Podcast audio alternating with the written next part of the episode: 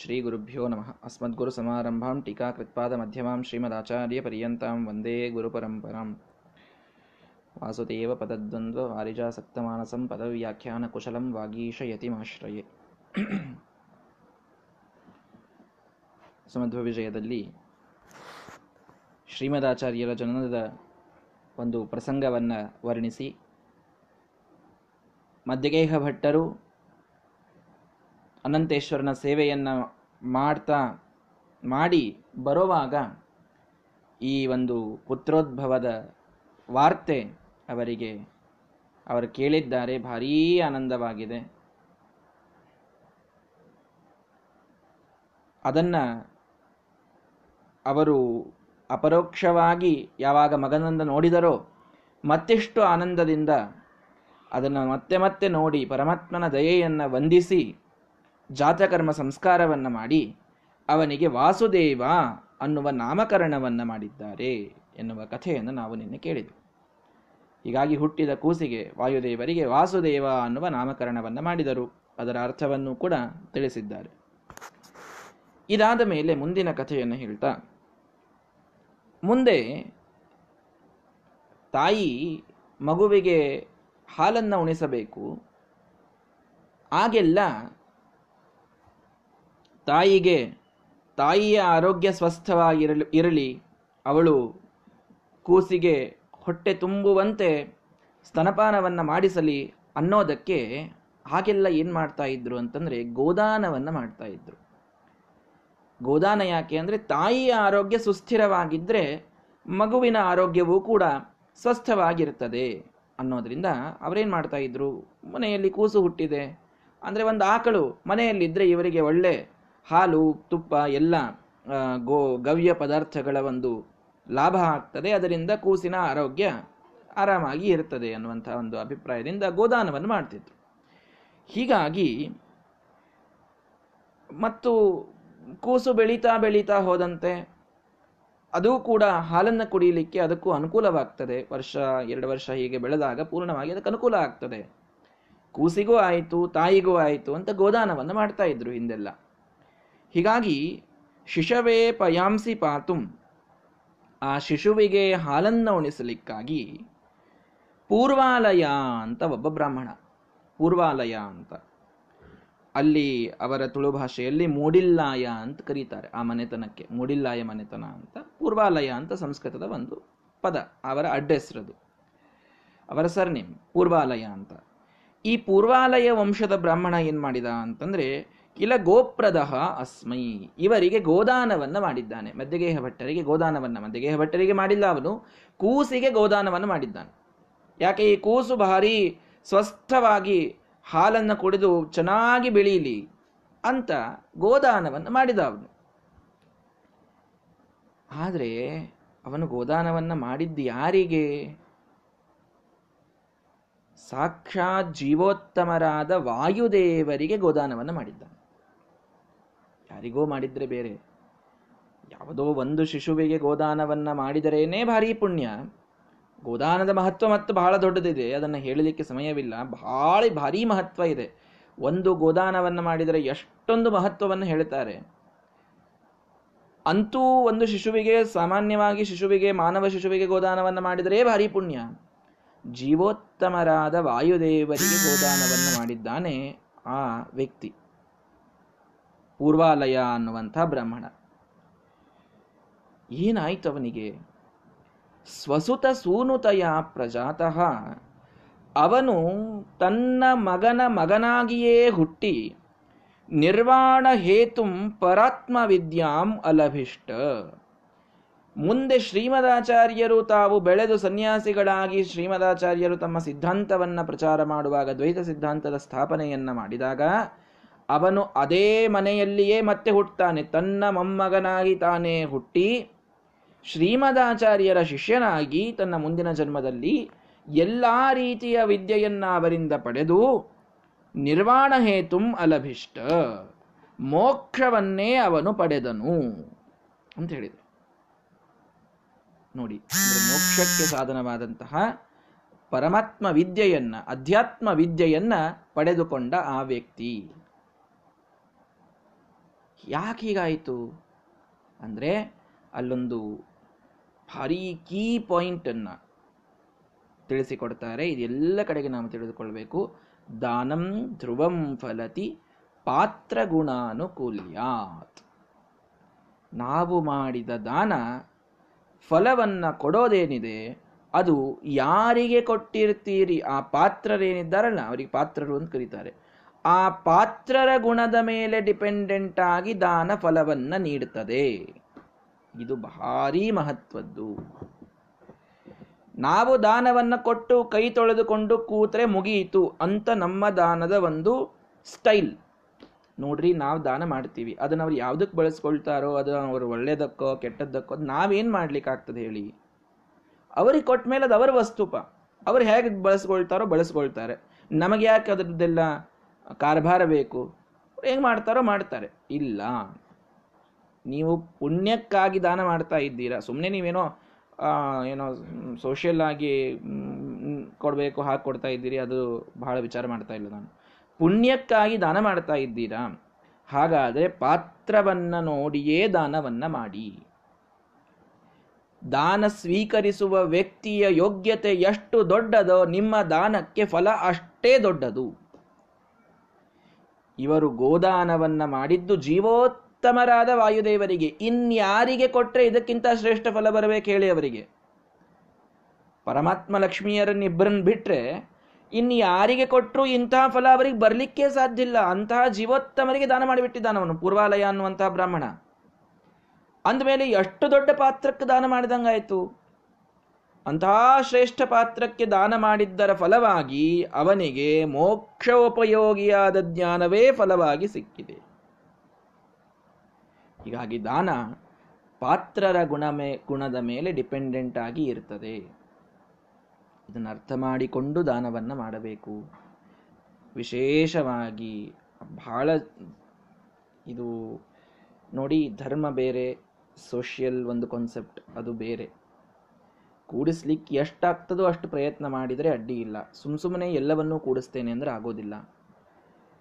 ಸೋಷಿಯಲ್ಲಿ ನಾವು ವಿಚಾರ ಮಾಡಿದಾಗ ಭಾರೀ ಬಡವರು ಬೇರೆ ಒಂದು ವರ್ಣದಲ್ಲಿ ಇದ್ದಂಥವರು ಇವರೆಲ್ಲರೂ ಬಹಳ ನೀಡಿದೆ, ಬಹಳ ಅವಶ್ಯಕತೆ ಇದೆ, ಅವರಿಗೆ ದಾನ ಮಾಡಬೇಕು ಅಂತೆಲ್ಲ ವಿಚಾರ ಮಾಡ್ತೇವೆ. ಇದು ತಪ್ಪು ಅಂತ ನಾನು ಅನ್ನೋದಿಲ್ಲ.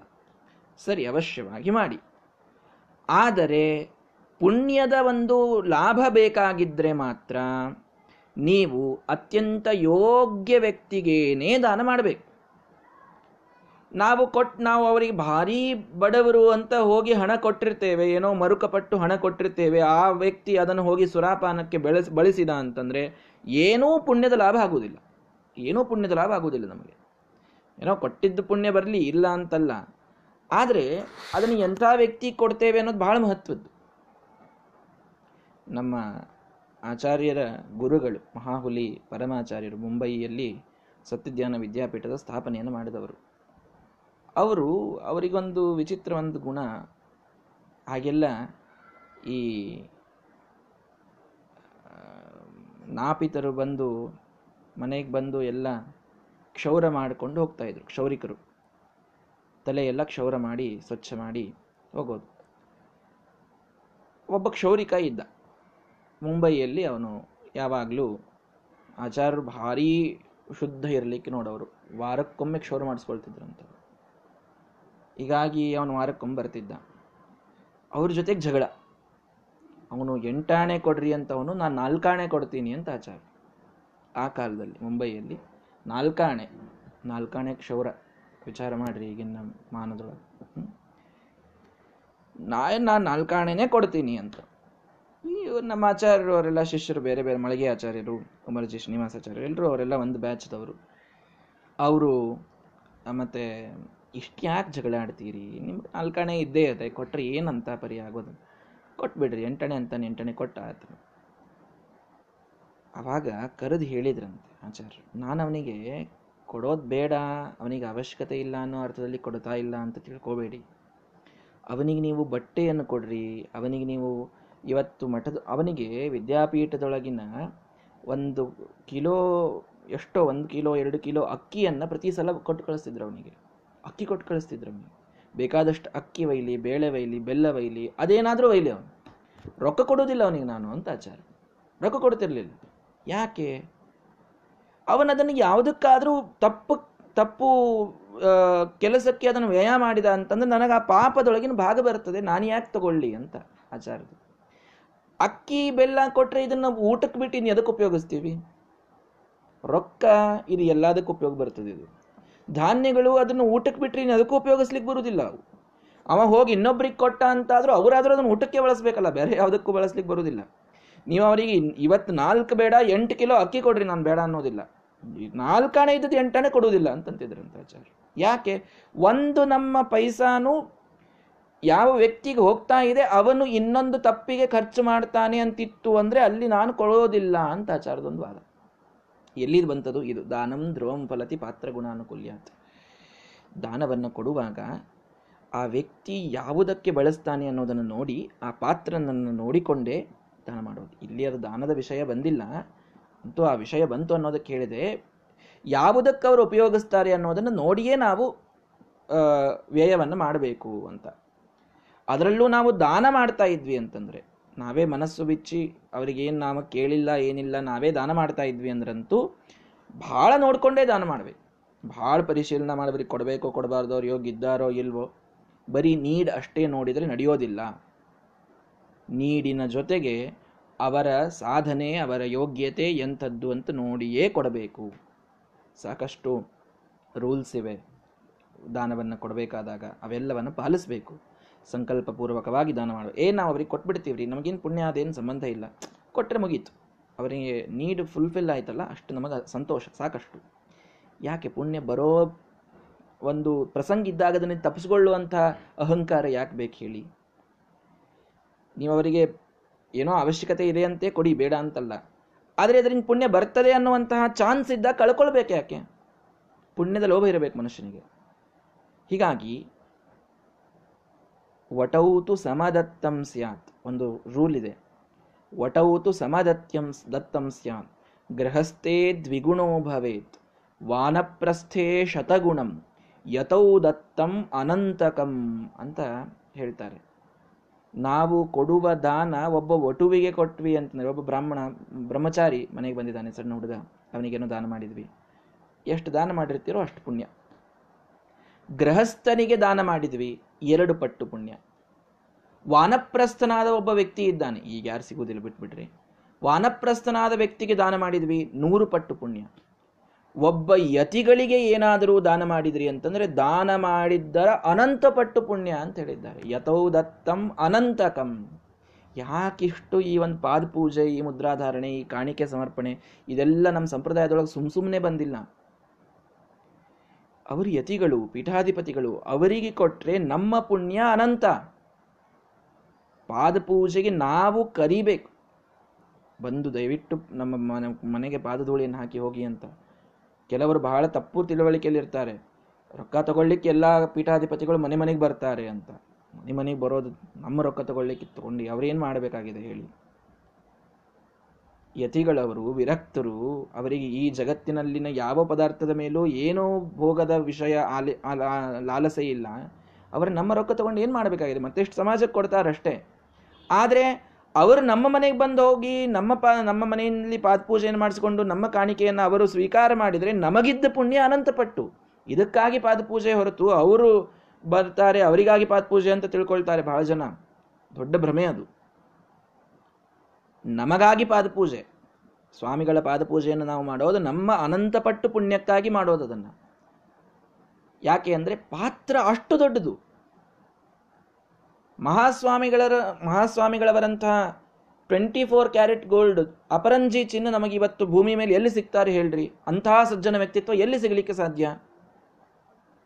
ಅಂದಮೇಲೆ ಅವರಲ್ಲಿ ದಾನ ಮಾಡೀವಿ ಅಂತಂದರೆ ಎಷ್ಟು ದೊಡ್ಡ ಪುಣ್ಯ ಬರಲಿಕ್ಕಿಲ್ಲ ನಮಗೆ. ಹೀಗಾಗಿ ಪಾತ್ರವನ್ನು ನೋಡಿಕೊಂಡು ದಾನವನ್ನು ಮಾಡಬೇಕು. ಇದು ಬಹಳ ಮಹತ್ವದ್ದು. ಅದನ್ನು ಸ್ಟ್ರೆಸ್ ಮಾಡಿ ಹೇಳ್ತಾ ಇದ್ದಾರೆ. ಆದ್ದರಿಂದ ನೀವು ಯಾವಾಗೇ ದಾನ ಮಾಡಬೇಕಾದಾಗ, ಇನ್ನೂ ಇದರ ವಿಷಯಕ್ಕೆ ಬಹಳ ಇವೆ. ಸಾತ್ವಿಕ ದಾನ ಯಾವುದು, ರಾಜಸ ದಾನ ಯಾವುದು, ತಾಮಸ ದಾನ ಯಾವುದು?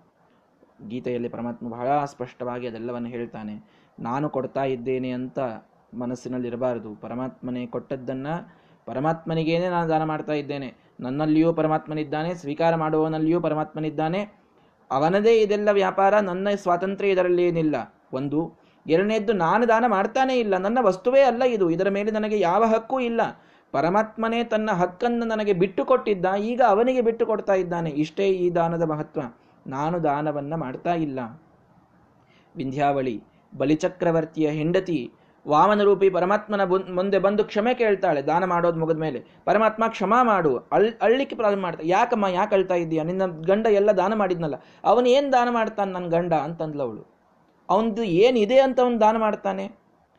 ಸಮಗ್ರವಾದಂತಹ ಹದಿನಾಲ್ಕು ಲೋಕಗಳು ನಿಂದೇ ಇದ್ದಾಗ, ನಾನು ನಿನಗೆ ಈ ಭೂಲೋಕವನ್ನು ದಾನ ಮಾಡಿದೆ, ಈ ಸ್ವರ್ಗಲೋಕವನ್ನು ದಾನ ಮಾಡಿದೆ, ಈ ಸತ್ಯಲೋಕವನ್ನು, ಏನು ದಾನ ಮಾಡ್ತಾನೆ ನನ್ನ ಗಂಡ? ಎಲ್ಲವೂ ನಿನ್ನದೇ. ನಾನು ದಾನ ಮಾಡುತ್ತೇನೆ ಅಂತ ಸಂಕಲ್ಪ ಮಾಡಿದ್ನಲ್ಲ ಅದಕ್ಕೆ ಕ್ಷಮೆ ಮಾಡು ಅಂತ ಕೇಳ್ತಾಳೆ ಅವಳು. ಬಂದು ವಿಂಧ್ಯಾವಳಿ. ಅಂದರೆ ದಾನ ಮಾಡುವಾಗ ನಮ್ಮ ಅನುಸಂಧಾನ ಹೇಗಿರಬೇಕು? ಈ ವಸ್ತು ನಮ್ಮದಲ್ಲ ಇದಂ ನ ಮಮ ಅಂತ ಅಂತಿರ್ತೀರಿ ದಾನದಲ್ಲಿ. ಇದಂ ನ ಮಮ ಅಂದ್ರೆ ಏನರ್ಥ? ಈ ವಸ್ತು ನನ್ನದಲ್ಲ. ಪರಮಾತ್ಮನೇ ನೀಡಿದ್ದನ್ನ ಅವನಿಗೇನೆ ಮತ್ತೆ ನಾನು ಕೊಡ್ತಾ ಇದ್ದೇನೆ. ಅವನೇ ಅಲ್ಲಿ ಒಳಗೆ ನಿಂತು ಸ್ವೀಕಾರ ಮಾಡ್ತಾ ಇದ್ದಾನೆ. ನೋಡಿ, ಪರಮಾತ್ಮ ಒಳಗೆ ನಿಂತು ಸ್ವೀಕಾರ ಮಾಡ್ತಾನೆ ಅಂತಂದ್ರೆ ಯಾರಲ್ಲಿ ಅವನ ಸನ್ನಿಧಾನ ಹೆಚ್ಚಿರ್ತದೆ ಅಲ್ಲಿ ಸ್ವೀಕಾರ ಮಾಡಿದಾಗ ಹೆಚ್ಚಿನ ಪುಣ್ಯ, ಹೌದೋ ಅಲ್ವೋ? ನಾವು ಕೊಡ್ತಾ ಇರೋದು ಪರಮಾತ್ಮನಿಗೆ. ಅಂದರೆ ಪರಮಾತ್ಮನ ಸನ್ನಿಧಾನ ಎಲ್ಲಿ ಬಹಳಷ್ಟಿದೆಯೋ ಅಲ್ಲಿ ಕೊಟ್ಟರೆ ವಿಶೇಷವಾದ ಪುಣ್ಯ. ಪರಮಾತ್ಮ ವಿಶೇಷವಾದ ಅನುಗ್ರಹ ಮಾಡ್ತಾನೆ. ಯಾಕೆ? ಆ ವ್ಯಕ್ತಿಯಲ್ಲಿ ಅವನ ಸನ್ನಿಧಾನ ಬಹಳ ಇದೆ.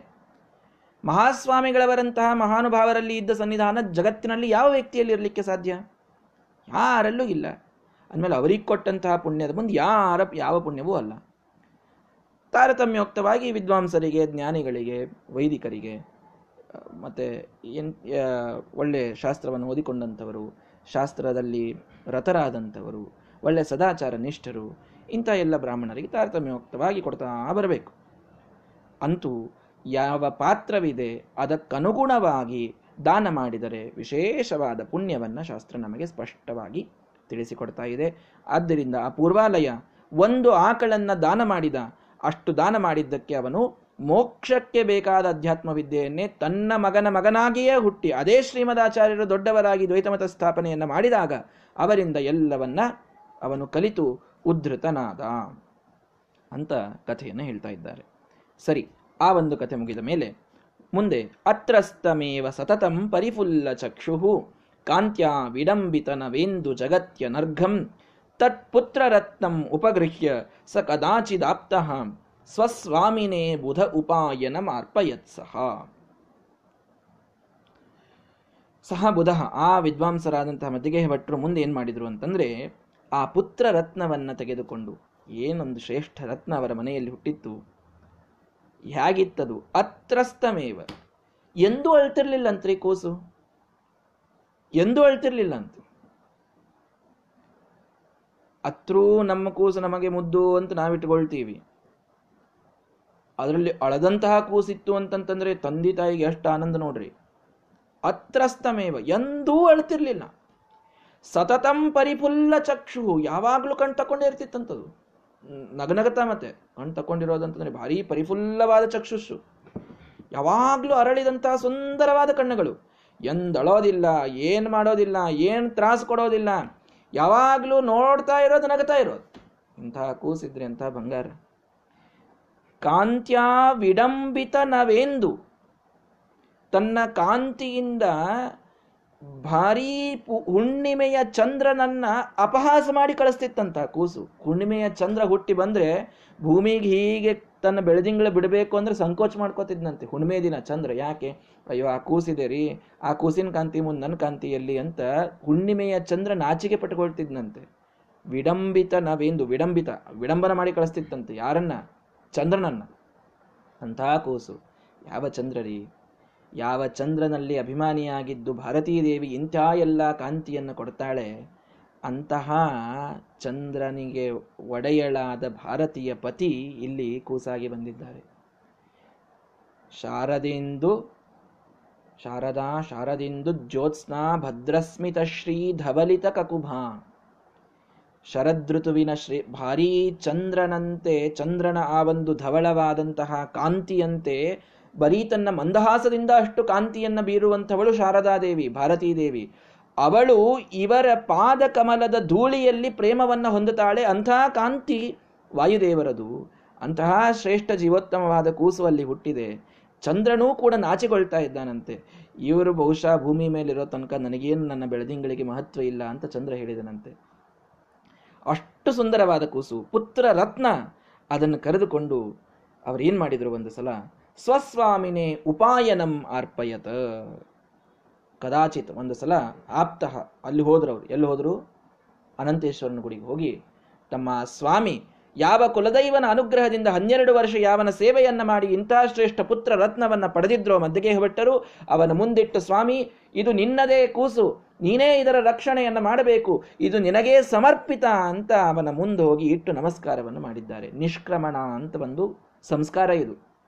ನಿಷ್ಕ್ರಮಣ ಅಂತ ನಾಲ್ಕನೇ ತಿಂಗಳಿನಲ್ಲಿ ದೇವರ ಗುಡಿ ಕರ್ಕೊಂಡು ಹೋಗೋದು ಅಂತಂತಾರೆ ಈಗ ನಮ್ಮ ಆಡುಭಾಷೆಯಲ್ಲಿ ಅದಕ್ಕೆ ನಿಷ್ಕ್ರಮಣ ಅನ್ನುವ ಸಂಸ್ಕಾರ. ಆ ಒಂದು ಸಂಸ್ಕಾರದಲ್ಲಿ ಅಲ್ಲಿವರೆಗೆ ಮಗು ಹೊಸ್ತಿಲನ್ನು ದಾಟಿ ಹೊರಗೆ ಬಂದಿರೋದಿಲ್ಲ. ಈಗೆಲ್ಲ ಹುಟ್ಟೋದೇ ಹೊಸ್ತಿಲ್ ದಾಟಿ ಹುಟ್ಟಿರ್ತದೆ ಬಿಡ್ರಿ, ಆ ಮಾತು ಬೇರೆ. ಹಾಸ್ಪಿಟಲ್ನಾಗ ಹುಟ್ಟಿದ ಹಾಸ್ಪಿಟಲ್ ಹೊಸ್ತಿಲ ದಾಟೋದೇನು ಎಲ್ಲ ಒಂದೇ ಈಗ. ಅಂತೂ ಮೊದಲೆಲ್ಲ ನಿಷ್ಕ್ರಮಣ ಅಂತಂದರೆ ಆ ಅಷ್ಟು ತಿಂಗಳಾಗೋವರೆಗೆ ಮನೆಯಲ್ಲೇ ಇರ್ತಿತ್ತು. ಕೂಸು ಮತ್ತು ತಾಯಿ. ಆ ದಿನವೇ ನಿಷ್ಕ್ರಮಣ ಆಗೋದು ಅಂದರೆ ಮೊದಲು ದೇವರ ಗುಡಿಯನ್ನೇ ಎಂಟ್ರ್ ಆಗೋದು ಅಂತ. ಅಷ್ಟು ಪಾಲಿಸ್ತಿದ್ರು ಆಗ. ಅಂತೂ ಈ ನಿಷ್ಕ್ರಮಣ ಸಂಸ್ಕಾರಕ್ಕೆ ಅವ್ರು ಎಲ್ಲಿ ಹೋದ್ರು ಪಾಜಕದಿಂದ ಉಡುಪಿಗೆ ಹೋಗ್ಬಿಟ್ರು ಅವರು. ಏ, ನಮ್ದೇನಿದ್ರು ಎಲ್ಲ ಅಲ್ಲೇ ಕುಲದೇವ್ರದ್ದು ಅಲ್ಲೇ ಹೋಗೋಣ ಅಂತ ಅನಂತೇಶ್ವರನ ದೇವಾಲಯಕ್ಕೆ ಹೋಗಿ ಅಲ್ಲಿ ಕೂಸನ್ನ ಇಟ್ಟು ಆ ಪುತ್ರ ರತ್ನವನ್ನ, ಹೇಗೆ ಅಂದರೆ ಒಂದು ಅನರ್ಘ್ಯವಾದಂತಹ, ಭಾರೀ ಶ್ರೇಷ್ಠವಾದಂತಹ, ಅರಳಿದಂತಹ, ಅಂದರೆ ಭಾರೀ ಕಾಂತಿಯನ್ನ ನೀಡುವಂತಹ ಒಂದು ಮಣಿಯನ್ನ, ಒಂದು ರತ್ನವನ್ನ ಒಬ್ಬ ವ್ಯಕ್ತಿ ಹೋಗಿ ತನ್ನ ರಾಜನಿಗೆ ಕೊಡ್ತಾನಲ್ಲ, ಅದು ಈ ಒಂದು ಉಪಮೆಯಲ್ಲಿ ಬಂದದ್ದದು, ಹೋಲಿಕೆಯಲ್ಲಿ. ಒಬ್ಬ ವ್ಯಕ್ತಿ ಅನರ್ಘ್ಯವಾದಂತಹ ರತ್ನವನ್ನು ಒಯ್ದು ತನ್ನ ಸ್ವಾಮಿಗೆ, ತನ್ನ ರಾಜನಿಗೆ ಕೊಡುವಂತೆ, ಈ ಪುತ್ರನೆಂಬ ರತ್ನ, ಇದು ಅನರ್ಘ್ಯವಾದಂಥದ್ದೇ, ಇದು ಶ್ರೇಷ್ಠವಾದಂಥದ್ದು, ಕಾಂತಿಯಲ್ಲಿ ಚಂದ್ರನನ್ನು ತಿರಸ್ಕರಿಸುವಂಥದ್ದು ಅಂತಹ ಪುತ್ರ ರತ್ನವನ್ನು ಒಯ್ದು ತಮ್ಮ ಸ್ವಾಮಿಯಾದ ಅನಂತೇಶ್ವರನ ಮುಂದಿಟ್ಟು ನಮಸ್ಕಾರವನ್ನು ಮಾಡಿದ್ದಾರೆ. ನತ್ವಾ ಹರಿಂ, ರಜತ ಪೀಠ ಪುರಾಧಿವಾಸಂ ಬಾಲಸ್ಯ ಸಂಪದಂ ಅನಾಪದಂ ಅರ್ಥಯಿತ್ವ. ಸಾಕಂ ಸುತೇನ ಪರಿವಾರ ಜನಾನ್ವಿತೋಸೌ ಪ್ರಾಯಾನ್ ನಿಶೀಥ ಸಮಯೇ ನಿಜಮೇವ ಧಾಮ ರಜತಪೀಠ ಪುರಾಧಿವಾಸಂ ಹರಿಂ ನತ್ವ. ಆ ರಜತಪೀಠ ಪುರದಲ್ಲಿ ಇರ್ತಕ್ಕಂಥ ಅನಂತೇಶ್ವರನಿಗೆ ನಮಸ್ಕಾರವನ್ನು ಮಾಡ್ತಾರೆ ಮಾಡಿ, ಬಾಲಸ್ಯ ಸಂಪದಂ ಅನಾಪದಂ ಅರ್ಥಯಿತ್ವ. ಪ್ರಾರ್ಥನೆಯನ್ನು ಮಾಡ್ತಾರಂತೆ ಸ್ವಾಮಿ. ನಿನ್ನ ಅನುಗ್ರಹದಿಂದ ಈ ಕೂಸು ನಮಗೆ ಹುಟ್ಟಿದೆ ಇದನ್ನು ದಯವಿಟ್ಟು ನೀನು ಅನಾಪದಂ, ಯಾವ ಆಪತ್ತು ಬರದಂತ ನೋಡ್ಕೋ. ಎಲ್ಲ ರೀತಿಯ ಸಂಪತ್ತನ್ನು ಇದಕ್ಕೆ ಕೊಡು. ತಂದೆಯಾದವ ಮಗನಿಗಾಗಿ ಪ್ರಾರ್ಥನೆಯನ್ನ ಏನು ಮಾಡಬೇಕು ಅನ್ನೋದನ್ನು ತೋರಿಸಿಕೊಡ್ತಾ ಇದ್ದಾರೆ. ಅನಾಪದಂ, ಸಂಪದಂ, ಯಾವ ಆಪತ್ತೂ ಮಗನಿಗೆ ಬರುವುದು ಬೇಡ. ಎಲ್ಲ ರೀತಿಯ ಸಂಪತ್ತು ಇವನಿಗಿರಲಿ ಅಂತ ನೀನು ಆಶೀರ್ವಾದವನ್ನು ಮಾಡು. ಅಂತ ಕೇಳಿಕೊಳ್ತಾ ಇದ್ದಾರೆ. ಏನು ಸಂಪತ್ತು, ಏನು ಆಪತ್ತು? ಶ್ರೀಮದಾಚಾರ್ಯ ಒಂದು ಕಡೆ ಬಹಳ ಸುಂದರವಾಗಿ ತಿಳಿಸ್ತಾರೆ. ವಿಪದೋ ನೈವ ವಿಪದ, ಸಂಪದೋ ನೈವ ಸಂಪದ. ನೀವೇನು ಭಾರಿ ವಿಪತ್ತು ವಿಪತ್ತು ಅಂತೀರಿ ನೋಡ್ರಿ. ಕೊರೋನಾ ಮಹಾಮಾರಿ, ಭಾರಿ ದೊಡ್ಡ ವಿಪತ್ತು, ರೋಗಗಳು, ಮೃತ್ಯು, ಆಕ್ಸಿಡೆಂಟ್ಸು, ಇದೆಲ್ಲ ದೊಡ್ಡ ವಿಪತ್ತು ವಿಪತ್ತು ಅಂತಂತೀರಿ ನೀವು. ವಿಪದೋ ನೈವ ವಿಪದ, ನೀವು ಹೇಳುವ ವಿಪತ್ತು ಯಾವುದೂ ವಿಪತ್ತಲ್ಲ. ಸಂಪದೋ ನೈವ ಸಂಪದ, ನೀವು ಯಾವುದಕ್ಕೆ ಸಂಪತ್ತು ಅಂತೀರಲ್ಲ ಏನ್ರಿ, ಎರಡು ಕಾರಿವೆ, ನಾಲ್ಕು ಬಂಗ್ಲೆಗಳಿವೆ, ಹತ್ತು ಪ್ಲಾಟ್ಗಳಿವೆ ಅಷ್ಟು ಕೈಗೆ ಉಂಗುರ ಹಾಕೊಳ್ತಾರೆ, ಇಷ್ಟು ಮನೆಯಲ್ಲಿ ಇಷ್ಟು ತೊಲೆ ಬಂಗಾರ ಇದೆ, ಅಷ್ಟು ಕೆ ಜಿ ಬೆಳ್ಳಿ ಇದೆ, ಸಂಪದೋ ನೈವ ಸಂಪದ, ಇದು ಯಾವುದೂ ಸಂಪತ್ತಲ್ಲ. ಮತ್ತು ಸಂಪತ್ತಂದ್ರೇನು ವಿಪತ್ತಂದ್ರೇನು ಶ್ರೀಮದಾಚಾರ್ಯ ಡೆಫಿನೇಷನ್ ಎಷ್ಟು ಚೆನ್ನಾಗಿದೆ ನೋಡಿ. ವಿಪದೋ ನೈವ ವಿಪದ, ಸಂಪದೋ ನೈವ ಸಂಪದ. ವಿಪದ್ವಿಸ್ಮರಣಂ ವಿಷ್ಣೋ ಸಂಪನ್ನಾರಾಯಣ ಸ್ಮೃತಿ ಅಂತ ದೇವರೇ, ಅಂತ ಶ್ರೀಮದಾಚಾರ್ಯ ಒಂದು ಕಡೆ ಹೇಳ್ತಾರೆ, ಕೃಷ್ಣಾಮೃತ ಮಹಾರಣವದಲ್ಲಿ ಬರ್ತದೆ. ವಿಪದ್ ವಿಸ್ಮರಣಂ ವಿಷ್ಣು. ನನ್ನ ಪ್ರಕಾರ ವಿಪತ್ತು ಯಾವ್ದು ಹೇಳ್ಯ? ನೀವು ಯಾವ ಕ್ಷಣ ದೇವರನ್ನ ಮರೀತಿರ್ಲ, ಅದು ವಿಪತ್ತು. ವಿಪದ್ ವಿಸ್ಮರಣಂ ವಿಷ್ಣೋ ವಿಷ್ಣುವಿನ ವಿಸ್ಮರಣ ನಿಮಗೆ ಯಾವಾಗ ಆಗ್ತದಲ್ಲ? ಅದು ದೊಡ್ಡ ವಿಪತ್ತು ಅಂತ ತಿಳ್ಕೊಳ್ರಿ ಅದು ಸಂಪತ್ತು ಅಂದ್ರೆ ಏನು? ಸಂಪನ್ ನಾರಾಯಣ ಸ್ಮೃತಿ ಯಾವ ಕ್ಷಣಕ್ಕೆ ದೇವರು ನಿಮಗೆ ನೆನಪಾಗ್ತಾನೆ ನೋಡ್ರಿ, ಅದು ಸಂಪತ್ತು ಅಂತ ತಿಳ್ಕೊಳ್ರಿ. ದೇವರ ವಿಸ್ಮರಣೆಯೇ ವಿಪತ್ತು. ದೇವರ ಸ್ಮರಣೆಯೇ ಸಂಪತ್ತು. ಇದು ಶ್ರೀಮದಾಚಾರ್ಯರ ಡೆಫಿನಿಷನ್ ಇದು ಪುರಾಣಗಳಲ್ಲಿ ಬಂದಂತಹ ಅನಾದಿಯಾಗಿ ವೇದ ಕಾಲದಿಂದ ಬಂದಂತಹ ಡೆಫಿನೇಷನ್ ದೇವರ ಸ್ಮರಣೆ ಆಗ್ತಾ ಇದೆಯಾ ನಮಗೆ? ನಾವು ಯಾವ ವಿಪತ್ತಿನಲ್ಲೂ ಇಲ್ಲ. ಏನು ರೋಗಗಳು, ಎಲ್ಲ ರೋಗ ಮೈಯೊಳಗೆ ತುಂಬಿಕೊಳ್ಳಿ ಬೇಕಾದರೆ. ಆದರೆ ದೇವರ ವಿಸ್ಮರಣೆ ಇನ್ನೂ ಆಗಿಲ್ವಲ್ಲ? ಕಾನ್ಷಿಯಸ್ ಆಗಿ ದೇವರನ್ನ ಸಂತತಂ ಚಿಂತೆಯೇ ಅನಂತಂ, ಆ ಅನಂತನ ಚಿಂತನವನ್ನು ಮಾಡ್ತಾ ಇದ್ದೀವಲ್ಲ? ಅದು ವಿಪತ್ತಲ್ಲ. ಅವನನ್ನ ಮರೆತಾಗ ನಾವೆಲ್ಲಾ ಸಂಪತ್ತಿನ ಮಧ್ಯದೊಳಗೆ ಭಾರೀ ಹಂಸತೂಲಿಕ ತಲ್ಪದ ಮೇಲೆ ತೂಗಾಡ್ತಾ ಇರಬೇಕಾದಾಗಲೂ ಅದು ವಿಪತ್ತೆ. ಅವನನ್ನು ಮರೆತಿದ್ರೆ. ಅವನನ್ನು ನೆನಪಿಸಿಕೊಂಡಾಗ ಮಾತ್ರ ಅದು ಸಂಪತ್ತು. ಏನಿರಲಿಲ್ಲ ಅಂತಂದ್ರೂ ಸಂಪತ್ತಾಗ್ತದೆ. ದೇವರ ಸ್ಮರಣೆ ಒಂದಿದ್ರೆ ಎಲ್ಲ ಇದ್ರೂ ವಿಪತ್ತಾಗ್ತದೆ. ದೇವರ ವಿಸ್ಮರಣೆ ಇದ್ರೆ. ವಿಪತ್ ವಿಸ್ಮರಣಂ ವಿಷ್ಣೋಹೋ ಸಂಪನ್ ನಾರಾಯಣ ಸ್ಮೃತಿ. ಇದನ್ನು ನೆನಪಿಟ್ಟುಕೊಳ್ಳ್ರಿ ಎಲ್ಲರೂ ಕೂಡ. ನಾವು ಇದನ್ನು ಜೀವನದೊಳಗೆ ಪಾಲಿಸಬೇಕು. ಯಾವ ಕ್ಷಣ ದೇವರನ್ನ ನೆನೀತಾ ಇದ್ದೀವಿ, ಅದು ಸಂಪತ್ತಿನ ಕ್ಷಣ. ಯಾವಾಗ ಮರೆತಿದ್ದೀವಿ, ಇದು ವಿಪತ್ತು. ಆದ್ದರಿಂದ ಬಾಲಸ್ಯ ಸಂಪದ ಮನಾಪದಮರ್ಥಯಿತ್ವ ಹೋಗಿ ದೇವರೇ, ನನ್ನ ಮಗನ ಎಲ್ಲ ವಿಪತ್ತುಗಳನ್ನು ಕಳಿ, ಎಲ್ಲ ಸಂಪತ್ತನ್ನ ಅವನಿಗೆ ನೀಡು. ಅಂದಾಗ ಮಧ್ಯಗೇಹ ಭಟ್ಟರ ಮನಸ್ಸಿನ ಆಶೆ ಏನಿತ್ತು? ದೇವಾ, ನಿನ್ನ ಸ್ಮರಣೆಯನ್ನ ಯಾವಾಗಲೂ ನನ್ನ ಮಗನಿಗೆ ನೀಡು. ನಿನ್ನ ವಿಸ್ಮರಣೆಯನ್ನ ಕೊಡಬೇಡ ಅನ್ನುವ ಒಂದು ಪ್ರಾರ್ಥನೆಯನ್ನ ಅವರು ಮಾಡಿದ್ದಾರೆ. ಅವರಿಗೆ ಪುರಾಣಗಳ ಜ್ಞಾನವಿದೆ. ವಿಜ್ಞಾತ ಭಾರತ ಪುರಾಣ ಮಹಾರಹಸ್ಯಂ ಅಂತ ಹೇಳ್ತಾರೆ ಶ್ರೀಮದಾಚಾರ್ಯ, ಈ ನಾರಾಯಣ ಪಂಡಿತಾಚಾರ್ಯರು. ಮದ್ದಿಗೆ ಭಟ್ಟರ ಬಗ್ಗೆ ಹೇಳಬೇಕಾದಾಗ, ಎಲ್ಲ ಪುರಾಣಗಳ ರಹಸ್ಯವನ್ನ ಬಲ್ಲವರವರು. ಅಂದಮೇಲೆ ಪುರಾಣಗಳಲ್ಲಿ ಯಾವುದಕ್ಕೆ ವಿಪತ್ತು ತಂದಿದ್ದಾರೆ ಯಾವುದಕ್ಕೆ ಸಂಪತ್ತು ತಂದಿದ್ದಾರೆ ಸ್ಪಷ್ಟವಾಗಿ ಗೊತ್ತವರಿಗೆ. ಅದನ್ನೇ ದೇವರಿಗೆ ಪ್ರಾರ್ಥನೆಯನ್ನು ಮಾಡಿಕೊಂಡಿದ್ದಾರೆ. ದೇವರನ್ನು ಪ್ರಾರ್ಥಿಸಿ, ಸಾಕಂ ಸುತೇನ ಆ ಮಗುವನ್ನು ಕರೆದುಕೊಂಡು, ಪರಿವಾರ ಜನಾನ್ವಿತೋಸವು ಪರಿವಾರದ ಎಲ್ಲಾ ಜನರೊಂದಿಗೆ ಕೂಡಿಕೊಂಡು ಅವರೇನ್ ಮಾಡಿದ್ರು? ನಿಜಮೇವ ಧಾಮ ಪ್ರಾಯಾತ್ ಮತ್ತೆ ತಮ್ಮ ಮನೆಯ ದಾರಿಯನ್ನು ಹಿಡಿದರು. ಅರ್ಥಾತ್ ಪಾಜಕ ಉಡುಪಿಯಿಂದ ಮತ್ತೆ ಮರಳಿ ಪಾಜಕಕ್ಕೆ ಬರ್ತಾ ಇದ್ದಾರೆ. ಯಾವಾಗ? ನಿಶೀತ ಸಮಯೇ. ರಾತ್ರಿಯ ಕಾಲದಲ್ಲಿ ಮರಳಿ ಬರ್ತಾ ಇದ್ದಾರೆ. ರಾತ್ರಿಯ ಕಾಲ ಅದು ಕಾಡಿನ ಮಾರ್ಗದಲ್ಲಿ ಸಂಚರಿಸುವ ಕಾಲವಲ್ಲ. ಯೋಗ್ಯವಾದ ಕಾಲವಲ್ಲ. ಪಿಶಾಚಗಳು, ರಾಕ್ಷಸರು ಅಡ್ಡಾಡುವಂತಹ ಕಾಲ ಅದು. ಅಂಥ ಸಮಯದಲ್ಲಿ ಅವಳು ಮರಳಿ ಬರ್ತಾ, ಅದೊಂದು ತಪ್ಪು ಮಾಡಿದರು. ನಾರಾಯಣ ಇವರು ಮದ್ದಿಗೆ ಭಟ್ಟರು. ಒಳ್ಳೆ ಹೋಗುವಾಗ ಎಲ್ಲ ಭಾರಿ ಬೆಳಗಿನ ಜಾವ ಹೋಗಿ ಎಲ್ಲ ಪ್ರಾರ್ಥನೆಯನ್ನು ಮಾಡಿದ್ರು, ಎಲ್ಲ ಪ್ರಸಾದ ಸ್ವೀಕಾರ ಆಯಿತು, ಎಲ್ಲ ಆಯಿತು. ಬರುವಾಗ ರಾತ್ರಿ ಆಗಿದೆ. ರಾತ್ರಿಯಲ್ಲಿ ಆ ಕಾಡಿನ ದಾರಿಯಲ್ಲಿ ಉಡುಪಿಯಿಂದ ಪಾಜಕಕ್ಕೆ ಮರಳಿ ಬರ್ತಾ ಇದ್ದಾರೆ. ಅಲ್ಲೊಂದು ಅದ್ಭುತವಾದ ಘಟನೆ ನಡೆದಿದೆ.